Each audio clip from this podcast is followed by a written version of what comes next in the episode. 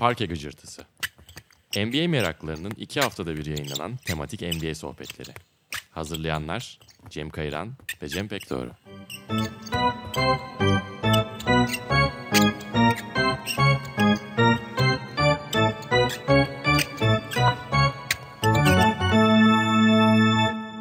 Bantmek Sokrates Podcast ortaklığıyla hazırladığımız Parke Gıcırtısı'na hoş geldiniz. Cem Pekdoğru ile birlikte bu programımızda e, sevgili İnan Özdemir'i ağırlıyoruz. Hoş geldin İnan. Hoş bulduk. Uzun bir oldu benim için de. Sokrates Podcast'ın konu olmak bir keyif. Odadan çıkıp buraya gelmen yaklaşık 45 saniye sürüyor mu? Sürdü sürdü. Yolda 2-3 isme rastladım o yüzden biraz uzun sürdü. Sizi bir 20 dakika beklettim. Evet, tanıdık simalarla dolu bir yolculuk. Tanıdık simalarla dolu bir yolculuk. Birkaç isim ve 20 dakika. Burada önemli bir detay. Hoş geldin. Hoş bulduk. Bugün seninle birlikte All Star hikayeleri, All Star anıları, aklımıza neler kaldı, neden bu kadar sıkıcılaştı gibi yerlerden konuyu masaya yatıracağız. bir vakan üyesi konuk ettik bugün. Aslında yani kesinlikle öyle değilim. Bir de All Star benim aslında o kadar güçlü olduğum alanlardan biri değil ama bir yandan da şeyden de korktum programa geldim. Sizin önünüzde notlar var. Ben yine böyle liseye deftersiz kalemsiz gelen çocuk gibi geldim. Yani kusura bakmayın hafıza anlamında yanlışlar yapabilirim yayında. Ama dün gece bayağı dersime çalıştım. Yani son gece çalıştım ama dün gece çok çalıştım dersime. Biz de senin Biz de son gececiyiz evet. bir de senin de insan olduğunu göstermek istedik aslında. Programda. canım. Bildiğiniz gibi ya da çok iyi anlaşılmamış olabilir belki ama format değişikliği var bu sene maç özelinde. All Star hafta sonu diğer geceleri için de benzer değişiklikler bekleniyordu. Hatta 3 sayılık atış yarışması için yeni noktalar eklendi bu sene iki tane. Smaç yarışmasında da daha fazla katılımcı bekleyenler vardı. Yine dörtte kaldı. Ama ilginç e, isimler de var. Biraz böyle bir heyecan, bir yenilik e, gelmiş gibi görünüyor All Star hafta sonuna. Bu sene Chicago'da gerçekleşecek olan.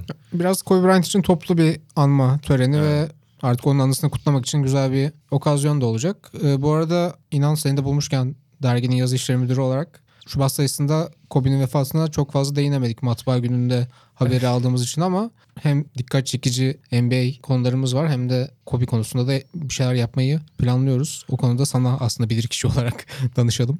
Abi şey yani senin de söylediğin gibi tam matbaa günü haberi aldığımız için sadece editonun yerine bir sayfa fotoğraf, iki sayfa fotoğraf açıp çok ufak bir metin koyma şansına sahip olduk ki insanlar da haklı olarak beklemişler yani niye Kobe yok diye. Yani çok mantıklı bir sebebi var. Maalesef hani matbaayı öyle çok ha deyince değiştirilebilen bir durum değil. E, ama farklı NBA içeriklerimiz var. Yani All Star denilince mesela simge isimlerden biri David Stern'dır. Yani David Stern o anonsu yaparken, o ödülü verirken ki işte sen de 2001 All Star'ı tekrar izlemişsin onu konuşuruz. Uzun uzun orada Allen Iverson'ı maçı övdüğü bir bölüm var mesela. O konuşmalar ikoniktir. David Stern'ın ölümü üzerine de Kaan abinin David Stern portresi var. E, dergide bulabilirsiniz. E, yine bu sene All Star'daki koçlardan Nick Nurse, e, Ruhat Akkuş'un kaleminden bu ay Sokrates'te. Aynı şekilde Buğra Balaban da koç olan Tim Duncan'ın oyunculuğu üzerinden bir portre çizdi ki yani Tim Duncan da All Star tarihinin en dikkat çekmeyen süper yıldızıdır. Yani en biliyorsunuz sevdiği şey hiç All Star'a gitmez. Katılmadığı Yani. Katılmamasıydı. O yüzden Tim Duncan da güzel oldu. Derginin de bu arada özel bir All Star sayısı onu sahaflarda bulabiliriz belki ama Şubat 2018'de Rüya ana temalı bir yazı vardı. Şu anda da kutsal bilgi kaynağı olarak hepimizin elinde tutuyoruz. Evet, yani. Ben de herkes ona 2000, baktı değil mi? 2003 All Star'ı yazmıştım. Yazıyı unutmuştum. Bir, Yazı çok güzelmiş. Hadi ben de biraz oradan sana şey Zaten yapayım. 2003 All Star'dan biraz bahsedeceğiz. Son cümle çok güzelmiş. Bir de şunu söyleyelim. Dükkan.sokratesdergi.com'da eski sayılar var. e, eski Doğru. sayıları alabiliyorsunuz. 20 TL bir tuş uzağınızda e, alabilirsiniz. Haberiniz olsun. All Star'ları birazcık hani eski All Star'lar ne güzeldi, son zamanlarda nereye gitti bu iş bakışıyla ele alacağımızı tahmin ediyorum. Üçümüz de benzer hisler taşıyor olduğumuz inancındayım. İstersen konuğumuzla bugün de start verelim. Ama sen bize öncesinde bu seneki yeni, Yeni formatı format. anlatmaya çalışmayacak mıydın? İkimiz Evet, de... sen, sen de çamura yattın gibi görünüyor. Evet birazcık mikrofon başına gelince farklı hissettim bu Çünkü konuyu. inanla ikimiz de birer kez okuduk ama hani ikinci kez okumamız gerekiyordu. Sahada olan biten kısmını benim anladığım kadarıyla şöyle olacak. Yanlış çıkarsa maç gecesi konuşuruz bilahare. 3 çeyrekte sıfırlanmış skorlarla başlayacak. Yani 3 çeyreğin ayrı kazananı olacak. Bu da aslında baktığın zaman hani sürekli bir buzzer beater olma ihtimali yaratıyor aslında. Evet. Bir maç kazandıran çeyrek sonraları yaşayacağımız ihtimali artıyor. Ve biraz daha işte akılda kalıcı anlar yani olacaktır. Son çeyrekte de ilk 3 çeyreğin skoru toplanarak takımların son çeyreğe girerkenki skorları çıkıyor. Kobe Bryant'ı anmak adına da önde olan takımın 3 çeyreğin skorlarının toplandığında önde olan takımın sayısına 24 ekleniyor. 24 ekleniyor ve o bir hedef skor haline geliyor aslında. Maçın biteceği skor haline geliyor. Yani geride olan takım da o 24'e daha önce ulaşabilir. Hmm. Ve yani şöyle 195 örneği hep konuşuluyor bu şeyin açıklamalarında. Evet, Şu an biz şey noktasına geldik. Sayı koyalım X yerine. Yani 195 3 yarayın skoruysa 124'te maç bitiyor Hmm. oluyor. 95 olan takım da 124 olmaya çalışıyor. Ama yani biz bu programı kaydederken aslında All Star kaptanları takımlarını da seçmişti. Gerçekten çok büyük bir rekabet olacak gibi gözükmüyor maç yani. Belli Yani- de olmaz tabii ki. Geçen yani. sene de öyle olmuştu. Yannis yine çok kötü bir takım seçmişti ama orada en azından ilk yarıda bayağı iyi oynamıştı Yannis'in Hmm. takımı. İkinci yarıda bu sefer LeBron devreye girmişti ama Hiç LeBron olur yok ya. sürekli kazanmaya devam edecek. Dördüncü All-Star üst üste kazanacak galiba. Yani akıl alır gibi değil. Ben de hani canlı izlemiş bulundum. Yayında da herkes şaşkınlık içindeydi zaten. Hani nasıl bu seçimler oluyor öyle diye. Bakalım yani çok aradığımız rekabeti bulabilecek miyiz ama format değişti. En azından biraz daha hani nasıl oluyor diye merak edip bakacak olan insanların sayısı da artacaktır diye düşünüyorum. Abi orada şöyle bir durum var bence. Hani genel olarak bunu geçmişe de bağlarsak NBA'in son yıllarda hani hasta olmayan bir şeyi düzeltmeye çalışmazsınız. NBA de şeyin çok farkında. Yani bizim bu programı yapma sebebimiz aslında NBA'in de farkında olduğu bir şey. All-Star'lar şu anda eskisi kadar önemli değil. Ki zaten aslında Amerikan kültüründe mesela NFL'de de bunun benzerinde hiç mesela Pro Bowl'u çok ben öyle medyada falan görmüyorum. NFL takip eden bir insan de değilim zaten ama NBA'in en azından eskiden bir takipçisi vardı All-Star üzerinde. Ya futbolun zaten hani o dinamiklerine bir gösteri maçı çok uymuyor. Yani gösteri Evet. için sahaya çıktığında futbol futbolluğunu biraz kaybediyor ya. Zaten Pro Bowl hiçbir zaman hani dediğin gibi popüler kültürün o kadar bir parçası olmamıştı. Ya basketbolda da işte ben sizin dediğiniz gibi şöyle sürekli bir canlandırma projesi var ama ben bunun çok başarılı olacağını düşünmüyorum. Yani ben hatta çok çok radikal noktalara gidilebileceği düşüncesindeyim. Zaten şimdi bu ara sezon turnuvası düşünülüyor ya NBA tarafından. Ha belki öyle bir şeyin All-Star yerine geçmesi. Mesela bir sezon rekabet orta- Aynen bir sezon ortası gireceği. turnuvası mesela. NBA'in yerin, All-Star'ın yerine bir gün geçirebileceğini düşünüyorum. Ha, bunun da bence yani isterseniz oradan pas size atayım. Çok temel iki tane sebebi var All-Star'ın şu anda. Yani doğru düzgün gündeme gelmemesinin.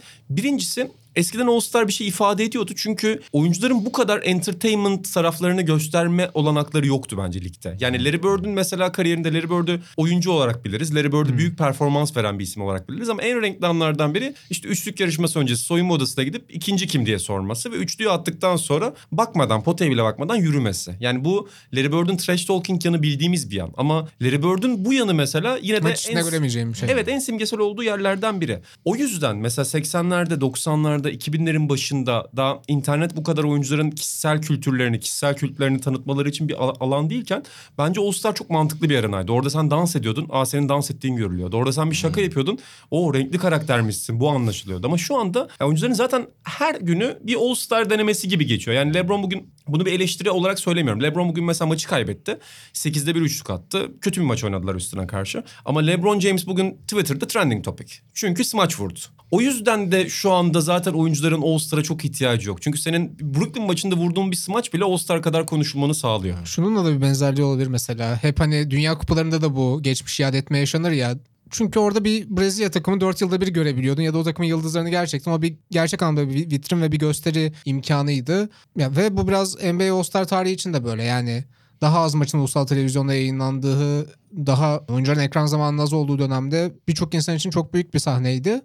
Ama hani bugün geldiğinde dediğin gibi hani sosyal medyanın da tahakkümü altında zaten bu insanlar her şeyi yani bir idmanda yaptıkları spektaküler bir şey de kaydediliyor ve Evet. ESPN erişimine ihtiyaç duymadan Instagram feedlerimizde de düşüyor. Ve yani çok bizi şaşırtacak bir şey görme ihtimalimiz çok azalıyor. E, öyle olunca da bu çok öne geçirebilecek bir şey gibi gözükmüyor. Bilmiyorum daha dediğin gibi daha dramatik değişiklikler düşünülmesi ki düşünülüyordur. Yani Adam Silver Evet. tarafından da. Biraz aslında bardağı taşıran maç böyle herkesin çok toplu bir isyana başladığı maç 2017 All-Star maçı olsa gerek diye düşünüyorum. Rekorlar kırılıyor skor anlamında. Hani en fazla iki takımın da toplama skor attığı maç. Kişisel olarak oyuncu istatistiklerinde Anthony Davis 52 sayı atıyor. O da hala umarım yakında kırılmaz bir maçta yani. Tebrik ediyoruz onu da Aynen. burada. Yani böyle onun dışında en fazla atışın denendiği maç olması itibariyle falan. Hani böyle çeyrekte zaten hani iki takım da neredeyse işte yüze gidiyordu falan gibi bir durum vardı. Ay, devre arasında. Hani ondan sonra çok büyük bir tepki görmeye başladı. Hani Reggie Miller'ın falan ben çıkıp hani bizim zamanımızda bu maç bir şey ifade ediyordu artık sadece çıkıp şov yapıyorlar falan. Açıklamalarını yaptığını hatırlıyorum. Onun üstüne birazcık da hani zaten böyle hızlı bir değişime gideceğini bekliyorduk aslında. Hani NBA yönetiminde bu konu hakkında. Yani işte ben mesela dün gece 2001 All-Star'ı tamamını izledim. İlk hücumda Kobe Team Mac'i birebir de alıyor ve jump shot'ına blok koyuyor Team Mac Kobe'nin. Sonra tekrar alıp bir, bir şekilde asist mi yapıyor? Çembere mi gidiyor? Basket oluyor. Sonra Doğu takımı hücum ediyor ve Team Mac'e bu sefer Duncan blok koyuyor. Yani 30 saniye içerisinde iki blokla açılan bir e, All-Star ve işte 2017 ben izlemedim. Neyse ki izlemedim. Ama 2016 Kobe'nin vedası olduğu için izlemiştim ve son çeyrek dayanamaz hale gelmiştim. Favori All-Star'larımızdan başlayabiliriz de belki 2001'den o All-Star'ı asla unutamayacağını hiçbir zaman unutmayacağını düşündüğüm inana pas atıyorum. Yani Cem çalmaya çalıştın sana ama Cem tek doğru bu arada. Cem Kayıran. Yani sürekli ben bunu belirtmek zorunda hissediyorum. Kendimi soyadlarla sesleneceğim. Maçın 30 tanesini çaldım ama. Aynen Pektor'u biraz çaldı ama ben de ya zaten yani çok basit bir şey var. YouTube'a bile herhangi bir şekilde NBA All Star yazın çıkacak maç 2001. Çünkü ya gerçekten onu bir playoff maçı olarak koyduğun zaman herhangi bir playoff ma- maçıyla yarışabilecek o kadar çok bölümü var ki. Şeyi unuttuğumu fark ettim ben maçı tekrar izleyince. Dikembe Mutombo'nun o maçtaki kilit oyuncu olduğunu unutmuşum mesela. Son evet. çeyrek tek başına İnanılmaz bir savunma. Yani Stephen Marbury ve Allen Iverson hatırlıyoruz tabii ki. Çünkü çok spektaküler. Allen Iverson son çeyrekte 15 sayı atıyor. Marbury alev alıyor. Marbury ale- alev alıyor ve Kobe Bryant'la birebir düelloya giriyorlar son 4 hücumda. 2 o 2 o atıyor. Hatta 3-2 gibi diyor. Ama Dikembe Mutombo her perde sonrası Kobe'nin karşısına çıkıyor. Duncan'ı savunuyor. Garnett'le birebir boğuşuyor. Chris Webber'la kalıyor. O kadar değerli bir performans ortaya koymuş Ya bir ki. de hatırlıyorsun yani o, o takım Batı takımı front court'ta 3 tane power forward'la başlıyorlar. Shaq sakat olduğu için Chris Webber, Tim Duncan ve Kevin Garnett var. Kenardan da yine çok uzun bir rotasyon yani. Wallace var. Rashid Wallace var. David Robinson giriyor mu bilmiyorum. Çok az oynuyor. Anthony McTyess var. Vlade Divac var. Mesela McTyess'a da 4. çeyreğin başında Mutombo'nun inanılmaz hani göğüs göğüse çarpıştığı anlar falan var. Yani zaten 21 sayıdan geri dönen bir Doğu Konferansı. Orada ilk ateşi çakan dediğin gibi Mutombo oluyor. Beklenmedik bir isim oluyor. Ve garip bir şekilde yani şu an o döneme sempatiyle bakılmıyor ama o 97-2002 arası kendi formalarını giyiyor ya oyuncular. Ben de yani çocuklukla ya da 2001 maçının bu kadar iyi olmasıyla alakalı olabilir. Çok garip bir sempati var ona karşı. da. Mesela Bende Aras de. Yetiş hiç sevmez. Aras Yetiş bir forma delisidir ve çok kara dönem olarak söyler. Yani 95 ve 96 zirvedir mesela ona göre. Hani o şehir formalarının All Star'da oldu. Biraz şey çizgi film Evet. şeyleriyle, Ben de onları çok etkileriyle. seviyorum bu arada. Ama mesela Gerçekten. 97-2002 benim için daha iyiydi abi. Yani o işte Allen Iverson, Stephen hay- onların hepsini kendi forması izlemek. Belki o maç özelinde de olabilir. O 4 yıl içerisinde çok fazla ikonik an yaşamamız ve biraz bizim yani bizim hafızamızda biraz şey olabilir ya.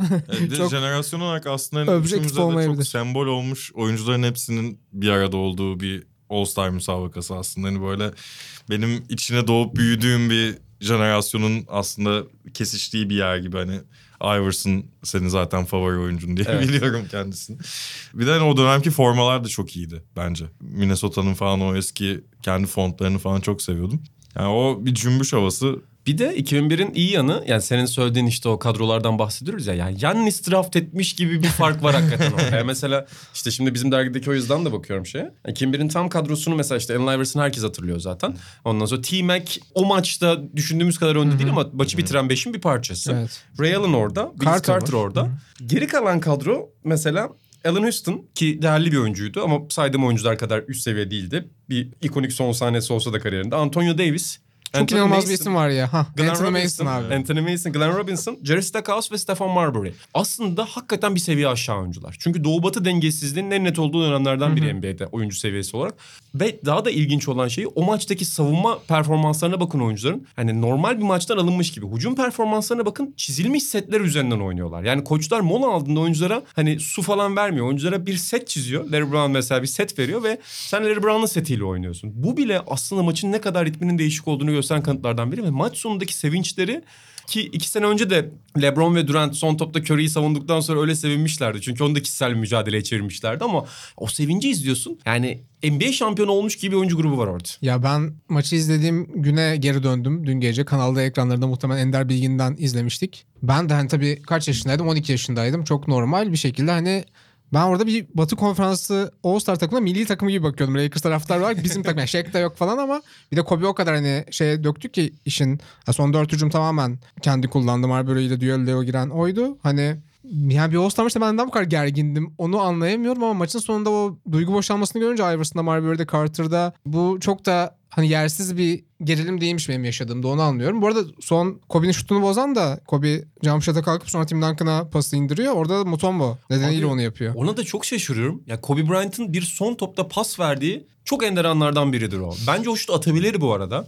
Ama o boşluğu görüyor ve Tim Duncan'ı buluyor. Orada daha ilginç olan bence Tim Duncan'ın atışından sonra Chris Webber Galiba- kadar yakın ki. Süreyi ama şey yapamıyor. Top elden çıktığında Dolmuş mu Dolmuş. süre? Mesela Chris Webber'la ilgili de benim kafamda çok oturan bir andır. Çünkü Chris Webber büyük sahnede bir şekilde tabii kaybeden Fab tarafta Five döneminden olmasıyla. beri bir de hani o hep dramatik bir şekilde, trajik bir şekilde kaybetmesi. Maçın sonunda zaten Kevin Garnett'le birbirlerine sarılışları var. Yani sen söylediğin gibi işte hayatında bir mola hatası var. bir son saniye var. Zaten Sacramento'yla bin tane seri kaybetmiş. Çok acayip bir maç. O maça dair ikonik bir şey de bu arada. Bu sene yine o görüntüler ortaya çıktı. Kamera açısı da All-Star tarihine çok damga vuran bir kamera açısıdır. Bir e, parkenin kenarına bir raylı kamerayla yani bildiğimiz sinemadaki işte traveling'le birlikte akan bir kamera koyuyorlar. Ve baktığında aslında izlenirleri düşüren bir şey belli açılardan. Fakat o maçın şans bence bunu TNT ve ESPN hala bazen deniyor.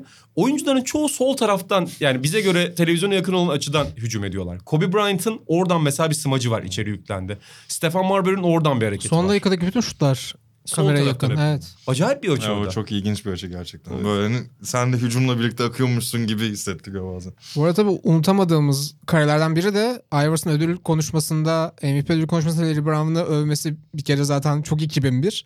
Ama annesinin yanına gelmesi ve işte Washington'da oynanıyor maç ve Iverson'ın oradaki MVP ödülü de tabii yani Georgetown mezunu biri olarak ve Washington yakında doğmuş birisi olarak öyle bir tarafı da var. Yani Iverson o gün gerçekten biraz tabii maçı Marbury kazandırıyor ama Iverson'ı kişiselleştirdiğini anlayabiliyoruz zaten. Son 25 sayının 15'ini galiba atıyordu değil mi? Evet son çeyrek 15 atıyor zaten. Son Ee, 25 sayıda orada zaten. Bunu hatırlıyorum ve e, ilk çeyrek takım halinde 17 sayı atmışlar. Son çeyrek 41 sayı atmışlar.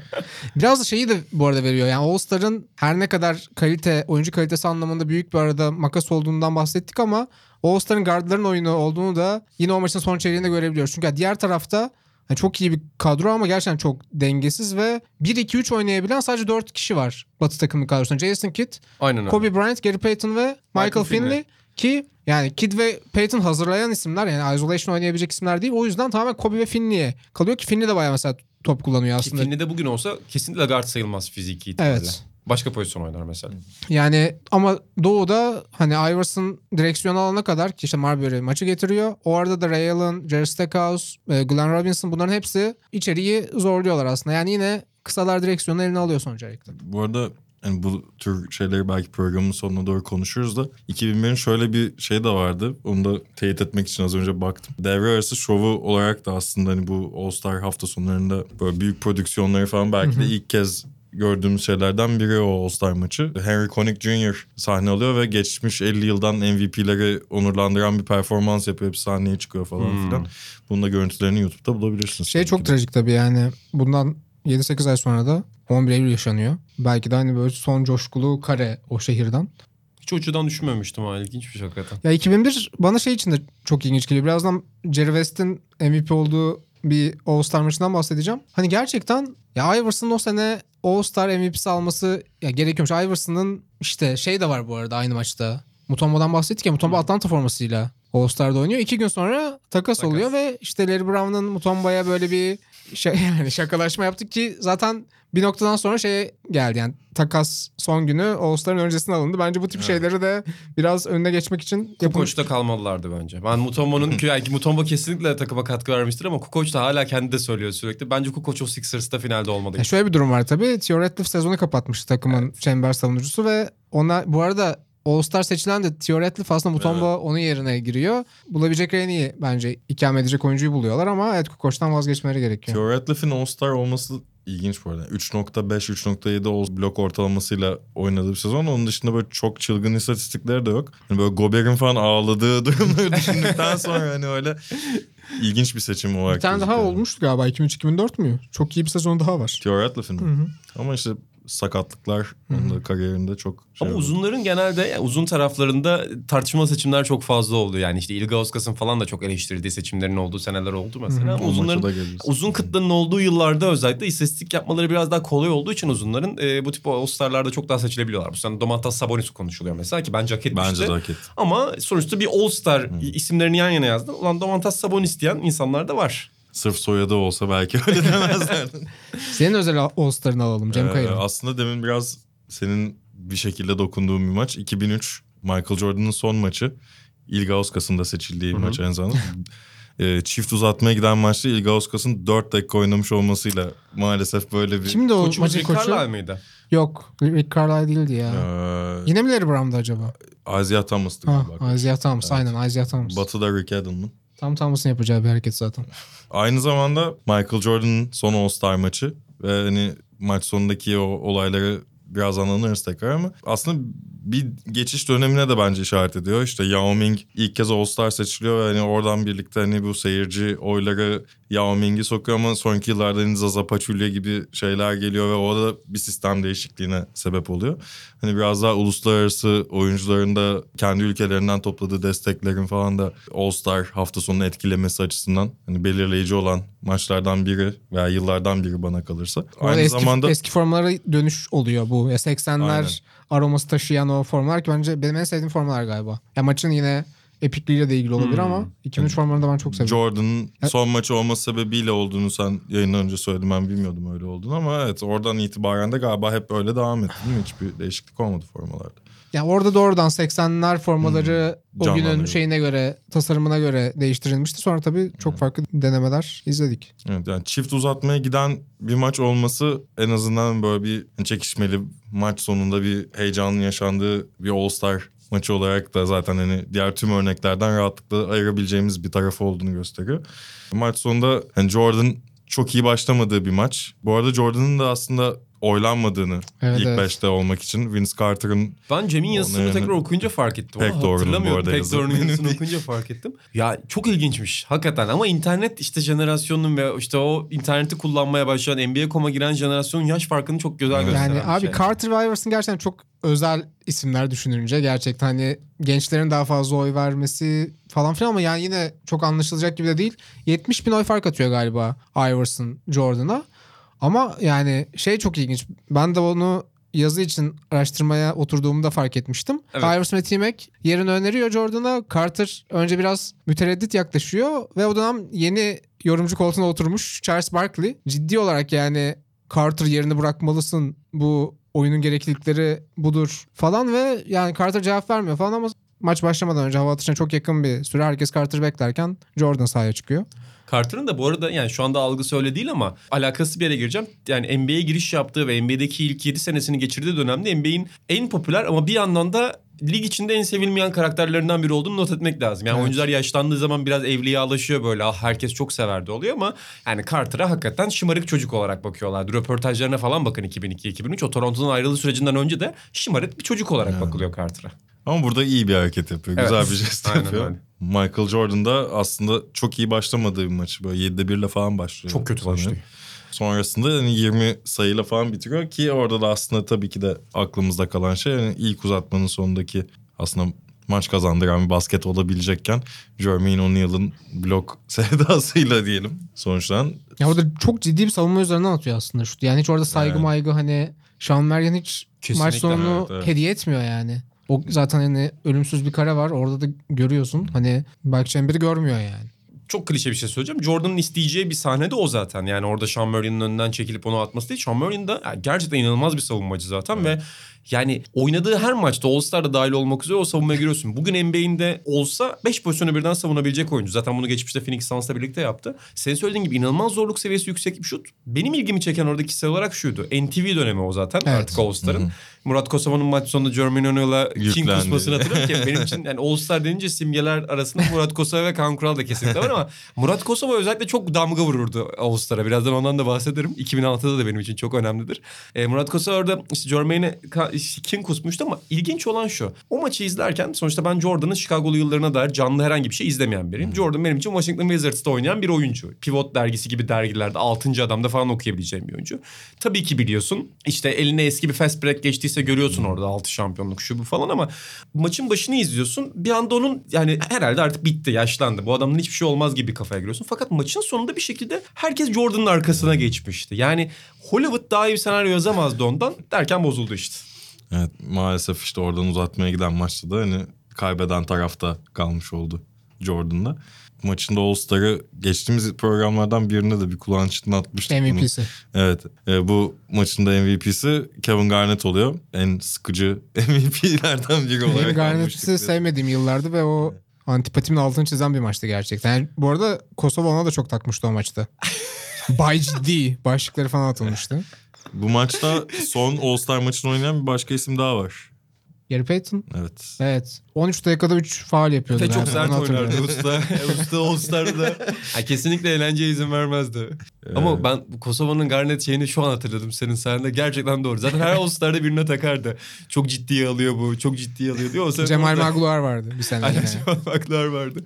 Bu arada yani Çok ilginç seçim gerçekten bu arada Cemal Maggi. sahne arası şov demişken de yani rüküş falan Hmm. demişsin Cem pek doğru yazında ama ha, Maria Carey'nin o görüntüsü e, benim ergenlik öncesi dönemim için kritik bir görüntüydü. Yani Chicago Wizards 23 formalarının o birleşik Aynen öyle. balık kadın kostümü müthişti. All-Star Evet. sahnesi böyle rezilliklere çok şey oldu ya böyle mekan oldu gerçekten. o parke. Ben de biraz haksızlık ettiğimi düşündüm bu arada yazıyı son okuduğumda. Rüküş değil evet o ikonik bir kıyafet. Zaten rüküş olsa bile 20 sene sonra her şey ikonikleşiyor. Güzel bir eleştiri geldi inanın. Peki Pektor sizde hangi maç öne çıkıyor? Yani ben aslında dün geceden sonra en unutulmaz maçımın 2001 olduğunda karar kıldım ama normalde o listenin başında 2003 vardı uzun bir süre. Ama biraz 90'lara götüreyim sizi dedim en azından. Zaten hepinizin bildiği çok ikonik bir maç. Bu arada ilk basketbol hafızam falan olabilir. Hangi kanalda olduğunu bilmiyorum ama 96 yılında falan bu maçın görüntülerini izledim. Hmm. İlk basketbol hafızam değil de Amerika'da oynanan bir maçın tam olarak kaydı. Artık yani nasıl bir telif hakları falan filan Türkiye'de herhalde çok hani HBB miydi? Hatırlamıyorum kanalı da ama bir böyle hayal meyil hatırladığım bir 92 All-Star'ı ve o anları ve hani maçın tamamını ama çok saçma bir saatte ve hani bu 92'de oynanmış onu çok da idrak edemeden izlediğimi hatırlıyorum ama bu çok kişisel bir, bir dün geceki rüyamı anlatıyorum gibi oldu.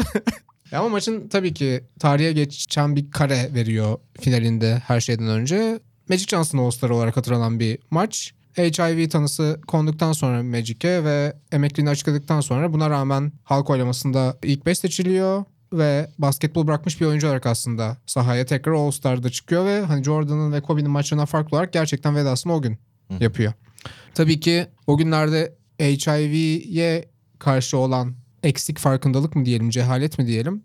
Zaten hani Magic'in HIV tanısı haber olmaya başladığından itibaren lig çevrelerinde çok yanlış yaklaşanlar işte onu özellikle Jackie McMullen'ın Bird ve Magic'in ortak otobiyografisinde çok iyi anlatıyor. Onu önerelim galiba Türkçe'de çevrildi Türkçe'de yakın bir zamanda profil kitaptan. Yani onunla maç içinde temas etmekten kaçınan birçok oyuncu oluyor. Hani Magic kişisel olarak bir travmatik bir dönem geçirirken bir de burada bir sözcülüğe tam olarak kalkışamıyor aslında o dönemde. E, ama çok önemli bir sembol oluyor. Ama bu All-Star gerçekten o ilk fitili ateşleyen şeylerden biri oluyor belki de Amerika'da HIV farkındalığı konusunda. O gün Isaiah Thomas'ın ki Magic'in aslında gençliğinden beri yakın arkadaşlarından biridir. İşte Magic'in biliyorsun ailesi Michigan doğumlu ve böyle Isaiah Thomas'ı idolize eden bir annesi falan var. Hani kolej basketbolunu daha fazla takip ettiği için. Kariyerlerinin başında aslında 88'e kadar çok sıkı fıkılar. 88 finallerinde araları ilk kez bozuluyor. Hatta işte Isaiah Thomas'ın oğlunun doğumuna gelmediği için Magic Thomas'ın kırıldığı söyleniyor. Ama Isaiah Thomas bir şekilde o günlerde NBA'in hani en baba figürü şey gibi yani Magic o ağırlığı gösterebilecek bir karakter gibi değil sanki tam. Bird belki biraz daha elden ayaktan düşmüş bilmiyorum ama daha böyle hani oyuncular hakkında karar veren kişi gibi Isaiah Thomas ve orada Magic'in olaya dahili ve ona yaklaşım konusunda Isaiah Thomas'ın soyunma odasında ciddi bir ne denir diskur çektiği ve hani biraz oyuncuları hizaya getirdiği söyleniyor. Çünkü o gün eminim ki o Magic'le sahip paylaşmaktan dolayı tereddüt yaşayan çok fazla cahil NBA oyuncusu vardı ki bu zaten işte yıllar içerisinde bazı açıklamalarda ortaya çıktı. Ama Magic gerçekten işte müthiş bir maç çıkarıyor. Sayılarını falan hatırlamıyorum ama hem maçı kazandırıyor hem MVP oluyor hem Ve Son ikonik bir şutta- son üçlük. ikonik bir son üçlük. Biraz o Lakers Celtics serisindeki şutunu hatırlatan. MJ ile birebir oynadığı pozisyonlar. Isaiah Thomas'la birebir oynadığı pozisyonlar. Gerçek bir kutlamaya dönüşüyor ve yani Magic içinde harika bir veda oluyor. Ama ya size bir sorayım. Siz nasıl hatırlıyorsunuz o anı? Ama o son kareye yıllar sonra bir şerh düşüldü. Biraz ondan bahsedeceğim az sonra. Ama önce güzel tarafını konuşalım. Yani ben işte zaten genel olarak hem 90 işte All Star'ın hem de Barcelona Olimpiyat oyunlarında Magic Johnson'ın varlığının sonra Magic Johnson'ın ikinci dönüşünün NBA'ye dönüşünün Tabii ben az önce son maçı derken evet ilk emeklilik sonrası oynadığını da belirteyim sen düzeltmiş Ya oldun. mesela bütün bu sürecin aslında David Stern'ın yöneticilik kariyerinde en kritik anı olduğu hep söylenir ki ben de buna katılıyorum. Yani bir insani olarak da buna katılıyorum. Çünkü e, şu an e, görülmesi çok zor olsa da gerçekten o dönem Amerika'da HIV'ye ya da AIDS'e olan bakışın ki Türkiye'de de aynı. Yani benim çocukluğuma da sizin çocukluğunuza da damga vuran bir şeydir bu. En korkulan şey de açık. ara. Daha da Yani- kötüydü muhtemelen Türkiye'de. Yani sinemada işte mesela bir şırınga bırakı kanlı bir şırınganın üzerine oturulan oturup işte hastalık bulaştı falan haberleri olurdu. Sinemaya giderken Pendik'te hatırlarım ben Pendik Güney ve Oscar sinemaları benim için korkulan yerlere dönüşmüştü. Yani ulan ne olacak acaba bana diye. Daha sonra şey izleyince de fark ettim. Larry Clark'ın çok ünlü bir filmi var işte şey e, Hits diye. Ondan sonra kaykay çocukların hikayesini anlatıyor ki bazı işte orada başrol çocuğu işte zaten başrol ve konu temelde bunun üzerine HIV üzerine.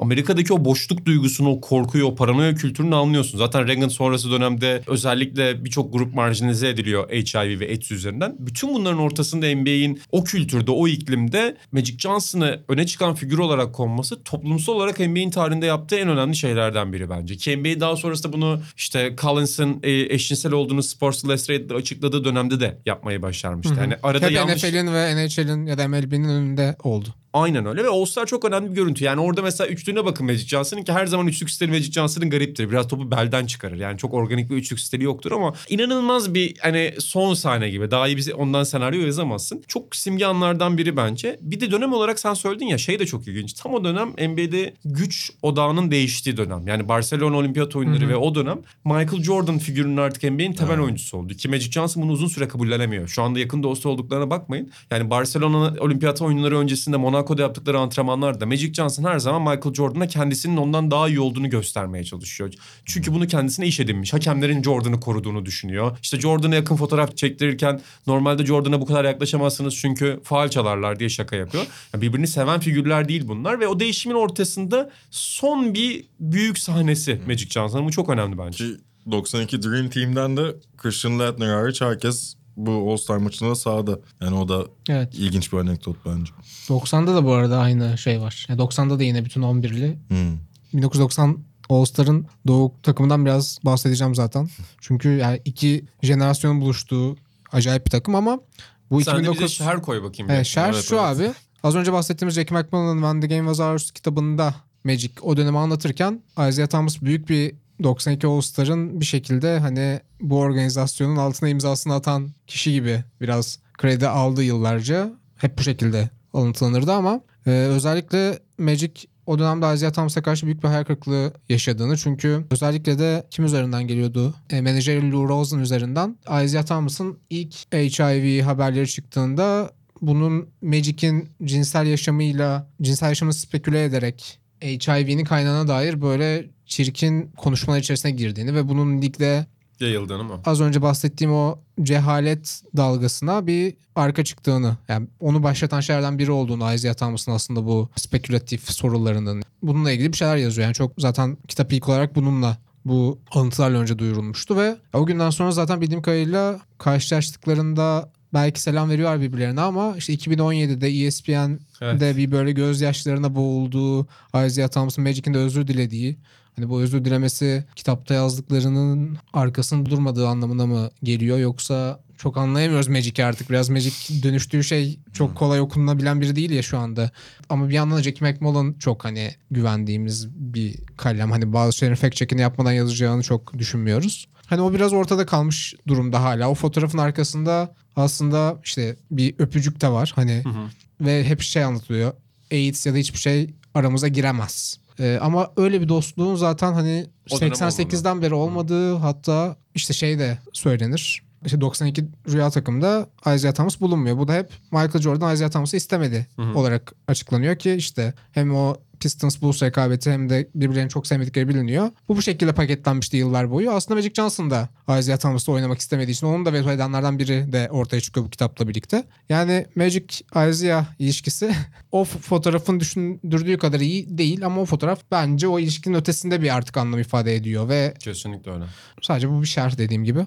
Ya zaten bence yani o döneme dair de genel olarak baktığında All Star tarihinde de var. Amerikan spor kültürünün o makyajlarını çok iyi bildiğini biliyoruz. Yani bugünlerde de mesela çok fazla bize hatırlatılan bir şey değildir. İşte eski efsaneler hep yan yana gelirler ve çok güzel kareler verirler. Ya da 97'deki All Star devre arasındaki gibi NBA'nin en iyi 50 oyuncusu yan yana gelir ama sonuçta bu oyuncuların bir, birçoğu rekabet halinde birbirinden nefret eden oyuncular. Yani Pistons e, Chicago tarafından süpürüldükten sonra Isaiah'nın ve takımının kimseyi tebrik etmeden kafalarını eğerek dışarı çıktığı an yani bugün bin kere bile biz aramızdaki dostluğu artık yeniden canlandırdık dese NBA tarihine kalacak. Ya zaten Detroit takımının herhangi bir üyesinin herhangi başka bir takımdan biriyle şu an arkadaşlık kurması Çok zor. mümkün olmamalı. Çok zor zaten. O yüzden ya mesela işte vardır ya Kobe'nin de işte Philadelphia'da yuhalandığı ve MVP aldığı şey. Mesela bugün baktığında tabii ki Philadelphia seyircisi Kobe Bryant bir efsane olarak ancak ama bence o an da değerli bir an. Yani onu da NBA tarihine revizyonist bir bakışla yaklaşıp silmemek lazım. Mesela Magic Johnson'ın bugün dönüştüğü şey dedin. Ben Magic Johnson'ın o tip bir tartışma yaratan figür olmasını bugünkü haline tercih ederim. Bugün sonuçta her 20 sayı atana congrats diye yazması benim için bir anlam ifade etmiyor. Tamamen Benim için- kişiliğinden arındırılmış bir şey görüyorsun orada. Evet. Bir PR metni okuyor gibi oluyorsun ne zaman konuşursa. Mesela özel hayatında hep şey derler. Çok O yüzden de sert, işte çok o- sinirli, çok değişik bir adam. Ben öyle görmeyi tercih ederim. Ya 2017'deki o özür neydi bir yere oturtamıyorum yani. Ne kadar samimiydi. Niye kamera önündeydi? bir sarılma seansları var mesela. Tam bir Amerikan televizyonculuğu işi. Uzun süre böyle iki takım elbiseli adam savaş baltalarını gömüyorlar ama onun dışında ne oldu? Ben onu da çok merak ediyorum yani. Yani en son Lakers'taki görevinden ayrılma süreci de çok tuhaftı yani. Canlı yayında öyle. Hani benim kardeşim gibi gördüğüm dediği işte Genie Bass'a daha bunu söylemeden ilk sizinle konuşuyorum falan diyecek kadar. Yani tuhaf hep Magic Johnson'ın da çıkışları her zaman. Ya Kobe parantezini açmışken buradan bence yürüyebiliriz. Hepimiz favori All-Star'larımızı konuştuk. 2002 All-Star'dan biraz bahsederiz. Sen Kobe All-Star dediğinde Kobe hani tabii ki de bir takım ünvanlarıyla aslında All Star ve Kobe şeyini açmamız gerekir diye düşünüyorum. 98'de 19 yaşında All Star oluyor. En genç All Star seçiliyor. All Star'da sahaya çıkan en genç oyuncu oluyor. Ve Kobe ve Afro'su. Ve de dört kez MVP ödülünü kazanmış olarak da işte Bob Petty ile birlikte aslında bu ünvanı paylaşıyor. Benim için hani Kobe'nin All Star şeyinde hani tabii ki de 2001 maçında onun sahada izlemiş olmak. Bahsettiğiniz o müthiş şeyin içinde, rekabetin içinde onun da bir parçası olması var. Ama onun dışında hani smaç yarışması tabii ki de aklıma gelen ilk şeylerden biri Kobe Bryant'ın All Star performanslarına dair olarak. Sönük de bir smaç yarışmasıdır. Aslında öyledir ama hani Kobe'nin çok genç yaşta Evet. katıldığı ve hani böyle dönüp baktığında hani biraz hani ben geliyorum şeyini aslında lige verdiği şeylerden biri ki aslında hani çok yüksek profilli oyuncular artık smaç yarışmasına katılmamaya başladı o süperstar seviyesinde. Kobe'nin de All Star macerasının başlarında olan anekdotlardan biri aslında bu. Ya benim unutamadığım an açıkçası zaten 2001'den bahsettik yani orada soktuğu şutlar akıllıdır gibi değil. Bence son topu da atsa ki iyi ki atmadı. Yani çünkü ben Doğu takımını tutuyordum. Sen nasıl Batı'yı sahipleniyorsan ben de Doğu'yu yıllarca sahiplendim ki Allen Iverson'dan LeBron James'e en sevdiğim oyuncu kaydığı için hep Doğu'yu tuttum ben hayatım boyunca. Yani, artık biz Team LeBron'u tutuyoruz zaten. 2001'de iki tane şutundan ayrı benim en unutamadığım Kobe Bryant All-Star'ı 2013 All-Star'ında LeBron'a koyduğu iki tane bloktur. Baktığında çok açıkçası büyük bir değeri yok ama az önce Magic Johnson ve Michael Jordan üzerinden söylediğim şey orada da geçerli. Yani Magic Johnson nasıl Monaco'daki bir antrenmanda işte tarihin en büyük maçı diye geçen o antrenmanda Michael Jordan'ı yenmek istediyse Kobe Bryant da 2010'ların başında Herkesin artık. NBA'nin en iyi oyuncusu olmadığının ona defalarca söylendi. 2010 finali sonrasında artık tamamen tahtın ve anahtarın LeBron'a geçtiğinin herkes tarafından dillendirildiği bir yerde dur bakalım bir saniye.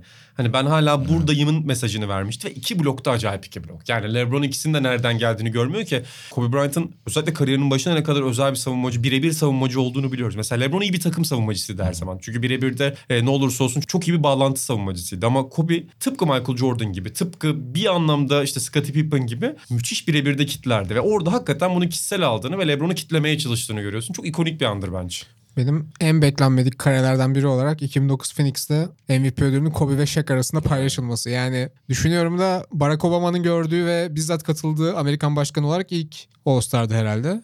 Yanılıyor muyum? Doğrudur. 2008'de seçildi. Evet. Ve yani düşününce 2004'te bana sorsalar siyah bir Amerikan başkanı mı daha uzak yoksa Kobe ve Shaq'in paylaşacağı bir MVP ödülü mü? Herhalde ikincisini söyleyebilirdim. Yani o ödülü sonra Şaka vermiş bu arada hani kendi almamış Şak da bunu Şeyde o sohbetlerini anlatıyordu ya. Hmm. Oğluna vermiş o da sonrasında. Öyle mi? İyi bari.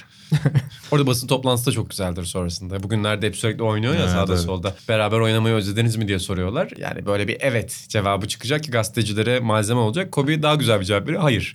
Evet diyor. Aslında oradan çıkan daha güzel bir cevap ver bence.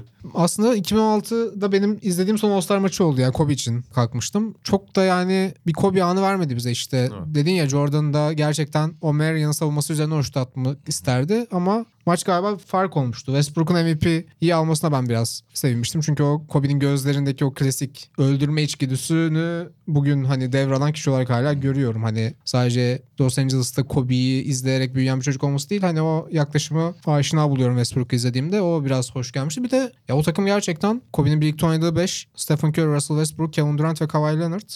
Ya LeBron dışında belki de 2010'ların en iyi 5'i. Kenardan da James Harden geliyor. Hani biz şu an çok yakın olduğumuz için fark edemiyoruz ama yani gerçekten Evet. 10 yıl sonra bakan biri abi nasıl bir batı takımı bir araya gelmiş gibi hissedecek. Senin 90'lar üzerine söylediğin şey gibi mesela.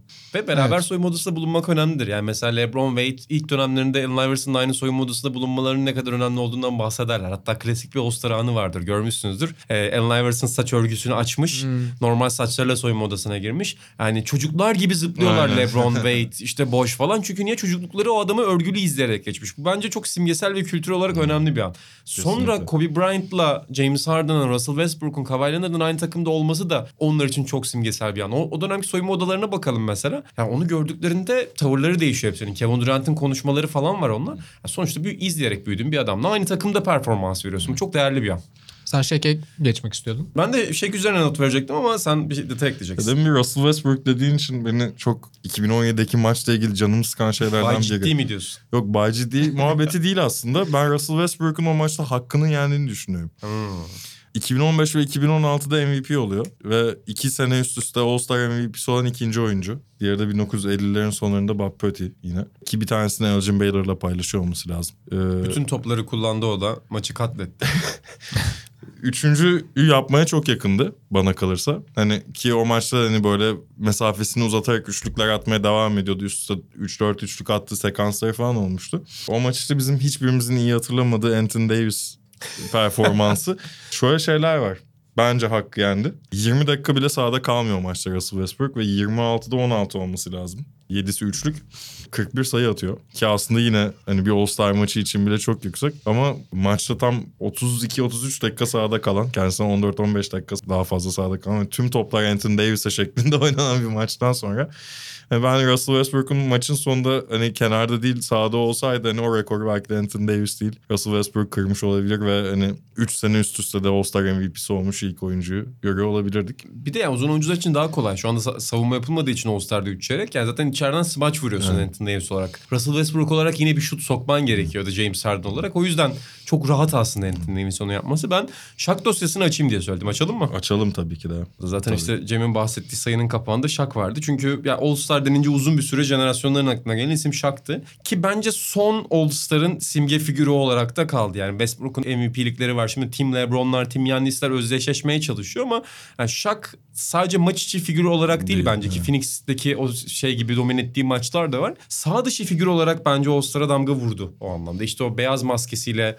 çıktı ve yanındakilerle dans ederek performans sergilediği All-Star çıkışı. İşte LeBron'la birlikte karşılıklı yere atarak dans ettikleri All-Star Doğu antrenmanı. Bütün bunlar e, Shaq'ın aslında All-Star'la çok özdeşleşen bir figür olmasıydı. Ya bir kere All-Star Kesinlikle. olan Mehmet Okur'un bile bir Şek anısı var. Yani herkesin hayatına dokunan bir adam.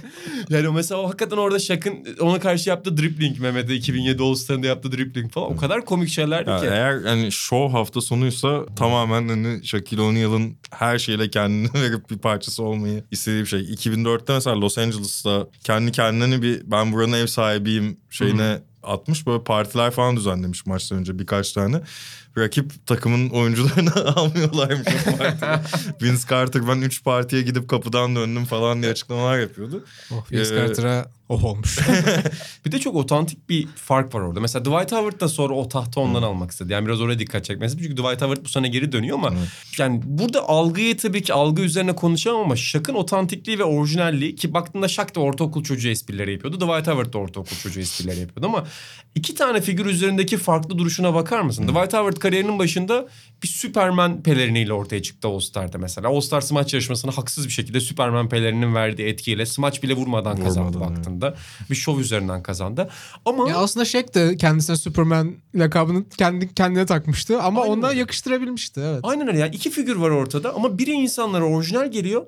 Biri insanlara orijinal gelmiyor. Bence zaten insanların All Star'dan koptuğu dönemin Dwight Howard'la özdeşleşmesi, Dwight Howard ve Nate Robinson'la özdeşleşmesi, All Star'a tutku duydukları döneminde Shaq gibi figürlerle özdeşleşmesi arasında çok ciddi bir fark Evet. var. O yüzden de son büyük figürünü yaşadı All Star orada ve sonrasında aynı çapta figür yaratamadı. Çünkü Shaq eğlenceyi bir yan mesai olarak yapmıyordu. Zaten mesleğinin bir parçası olarak, mesleğinin temeli olarak eğlence koymuştu. Ama Dwight Howard şirin gözükmek için ya da kendini kasarak ya da biraz Kendini daha sevdirmek için. kendini sevdirmek için ya ben de böyle eğlenceli figürüm demek için bunu yapıyor gibi görünüyordu. Ancak bugün imajını kurtarabildi. Yani başkasının yoluna başvurmak gibi bir şey bu aslında yani. Ya o yolu şak yaratmıştı. Aynen. Sonra o yoldan yürümeye çalışanlar oldu ama mesela Magic de NBA'de eğlenceli özdeşleşen bir figürdü ama All Star'la özdeşleştiği an HIV üzerinden özdeşleştiği ama Şak'ın özdeşleşmesi çok daha organik bir özdeşleşmeydi. O zaman ufak ufak notlarımızı da kapatalım mı? Evet böyle kişisel olarak hafızalarımızda kalıp bugüne değin dillendirmek istediğimiz şeyler var. Ya Smash dosyasını açarsak çıkamayabiliriz ama yani tabii ki 2000 ve Vince Carter ama her zaman yine o e, NTV'den takip ettiğimiz ve NBA Studio'da duyduklarımızı çok hani kural kabul ettiğimiz bazı şeyler hatırlıyorum. Jason Richardson'ın özellikle Hı. Fred Johnson kazandığı sene. Evet. Yani Smash, e, Kaan abi hep şey der. Smash yarışması tarihinin en iyi, sene gelmiş geçmiş en iyi Smash ödülü alamadı der. Gerçekten de öyle. Ki sonra Aaron Gordon olarak güncellendi o. evet. Arada Iguodala da oldu bence. Onu da Benim en unutulmaz smacım bu arada Iguodala. En iyi smaç demiyorum ama Allen Iverson'ın pot arkası pası Evet. ve Iguodala'nın 2006 smacı olması lazım. Benim en unutamadığım smaç çünkü ben orada pasın da iyi olduğunu düşünmüyorum. Pas şanslı bir şekilde iyi gidiyor ama pas zor bir pas. Onun bir benzeri mesela Pau Gasol Rudy Fernandez'e denemişti. Hatırlıyor musun? Orada E, Rudy Fernandez'in çok güzeldi. Evet. Ama işte şey 10 kere denedikten sonra yapılması çok böyle etkileyiciliğine darbe vuruyor ya. Mesela benim de mesela çok underrated kaldığını düşündüğüm şu andaki J.R. Smith'ten çok farklı bir J.R. Smith'in Aynı şeyi Denver'da belin arkasından çevirdiği İnanılmaz bir smaç abi. çok basit gözüküyor ama çok zor. Teknik olarak çok zor ve o da mesela ikinci denemesinde yaptığı için mi? hı. Ama 90 ya kaç puan alıyor? Yani 50 üzerinden 45 alıyor. Yani abi İnanılmaz bir smaç abi o. Yani ve tekrarlandı mı o? Ben işte son 3-4 sene çok Hatırlamadım tekrarlanıp tekrarlanmadığını ama çok acayip bir smaçtı yani. Yani Zach Lavine, Aaron Gordon senesi de tabii ki de sıra dışı. Hani uzadı falan hatta yani. Ve bu sene Aaron Gordon dönüyor. Zach Lavine şart koşup dönmedi. Beni All Star seçerseniz katılırım demiş yönetmen galiba. Bu seneki smaç yarışmasında geri dönen başka bir isim de Dwight Howard. Demin de bahsettiğimiz gibi. Benim kapatmadan önce aslında değinmek istediğim biraz hani Mehmet Okur'un All Star olmasından bahsettik ama böyle All Star hafta sonuna en fazla iz bırakmış bizim çocuk diyebileceğimiz kişi belki yakın geçmişten Bogdan Bogdanovic'in Rising Stars Challenge maçındaki performansı. Tamam savunma yapılmıyor. Herkes yolu açıyor vesaire ama böyle şimdi Lillard'dan alıştığımız logo üçlüklerini peş peşe gönderdiği sekans. Magic Johnson vari pasları vesaire. Benim hani o maçı izlerken hani beklemediğim bir patlamaydı Bogdan Bogdanovic'ten ve çok iyi hissettiğimi hatırlıyorum. Çaylaklar sophomorlar maçında o Jason Williams'ın dirsek pası. Yine 2000 miydi? Ya inanılmaz bir hafta sonu. Evet, gerçekten. zaten ertesi günde Vince Carter'ın smaçları geliyor.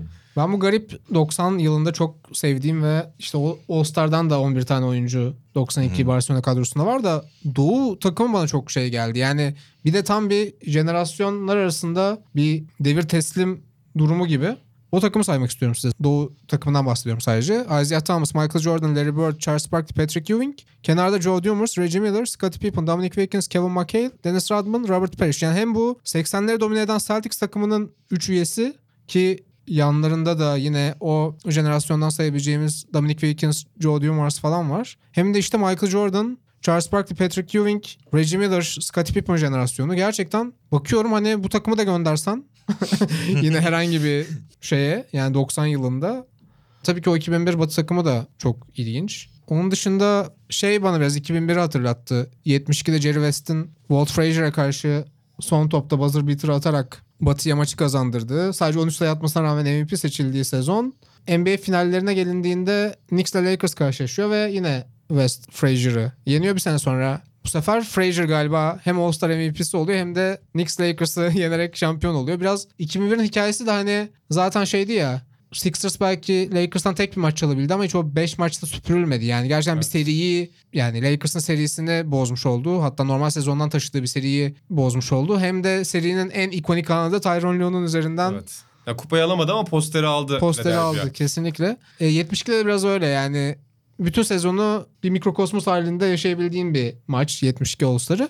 Bir de ilginç bir şekilde 64 All-Star'ındaki hikaye biliyor musunuz? Bir boykot tehdidi ve aslında NBA oyuncularının ilk sendikal e, Hmm. girişimi denebilir. Yani o dönemde zaten All-Star maçın değeri finallerden daha fazla. Yani belki o şehri tanıtım amaçlı da ilk olarak hani ABC'ye satılan All-Star maçı oluyor ve gerçekten oyuncuların buradaki şartlardan memnun değiliz demeleri için en iyi platform ve o dönemde de bir bu arada oyuncular birliği var. Euroleague'in oyuncular birliğinde geçen sene kavuştuğunu düşünürsek yani 64'te gerçekten Tammy Hains'in hatta Boston Celtics efsanesi ve bugünlerde de bir yayıncılık efsanesi. Şikayet eden usta isim.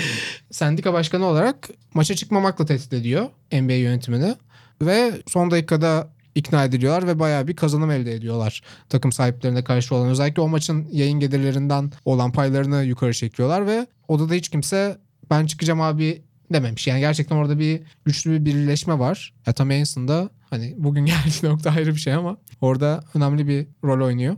O bana çok ilginç geldi. Yani All-Star'ın bugün gerçi hani lokal sonrası All-Star'da da mesela Evet benzer bir durum vardı. olabilirdi yani iyi bir şekilde en azından sonuçlanmasaydı.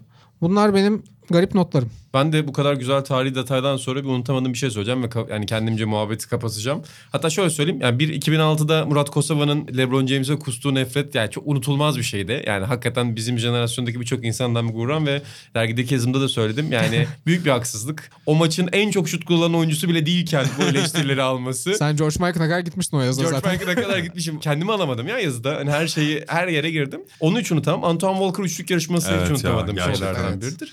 Bir de Dion Waiters'la Tim Hardaway Jr.'ın Rising Stars 2014 düellosu. Ya YouTube'da bugün açın bakın. izlenebilecek en eğlenceli kapışmalardan biri bence. Yani Stephon Marbury, Kobe Bryant ya da Allen Iverson çekişmesi gibi. Açın izleyin müthiş bir keyif alırsın. Yani Oyuncuların kariyerinden Park bağımsız. maçı gibi bir şey. yani. İnanılmaz bir şey, inanılmaz bir şey.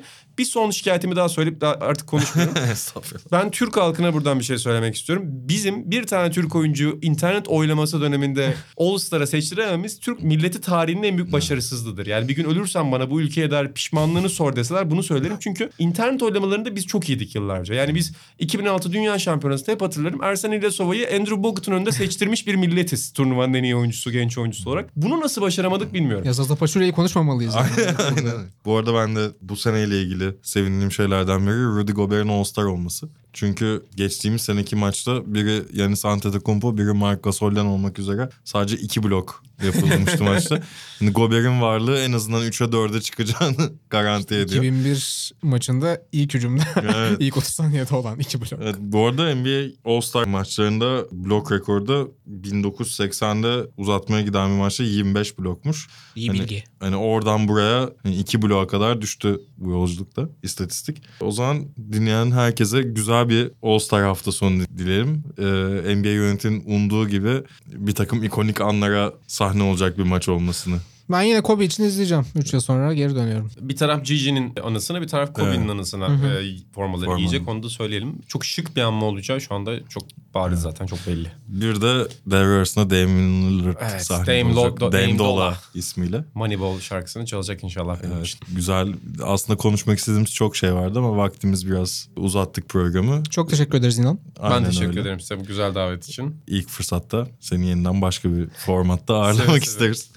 Herkese güzel All Star hafta sonları dileyelim bir kez daha. Hoşçakalın.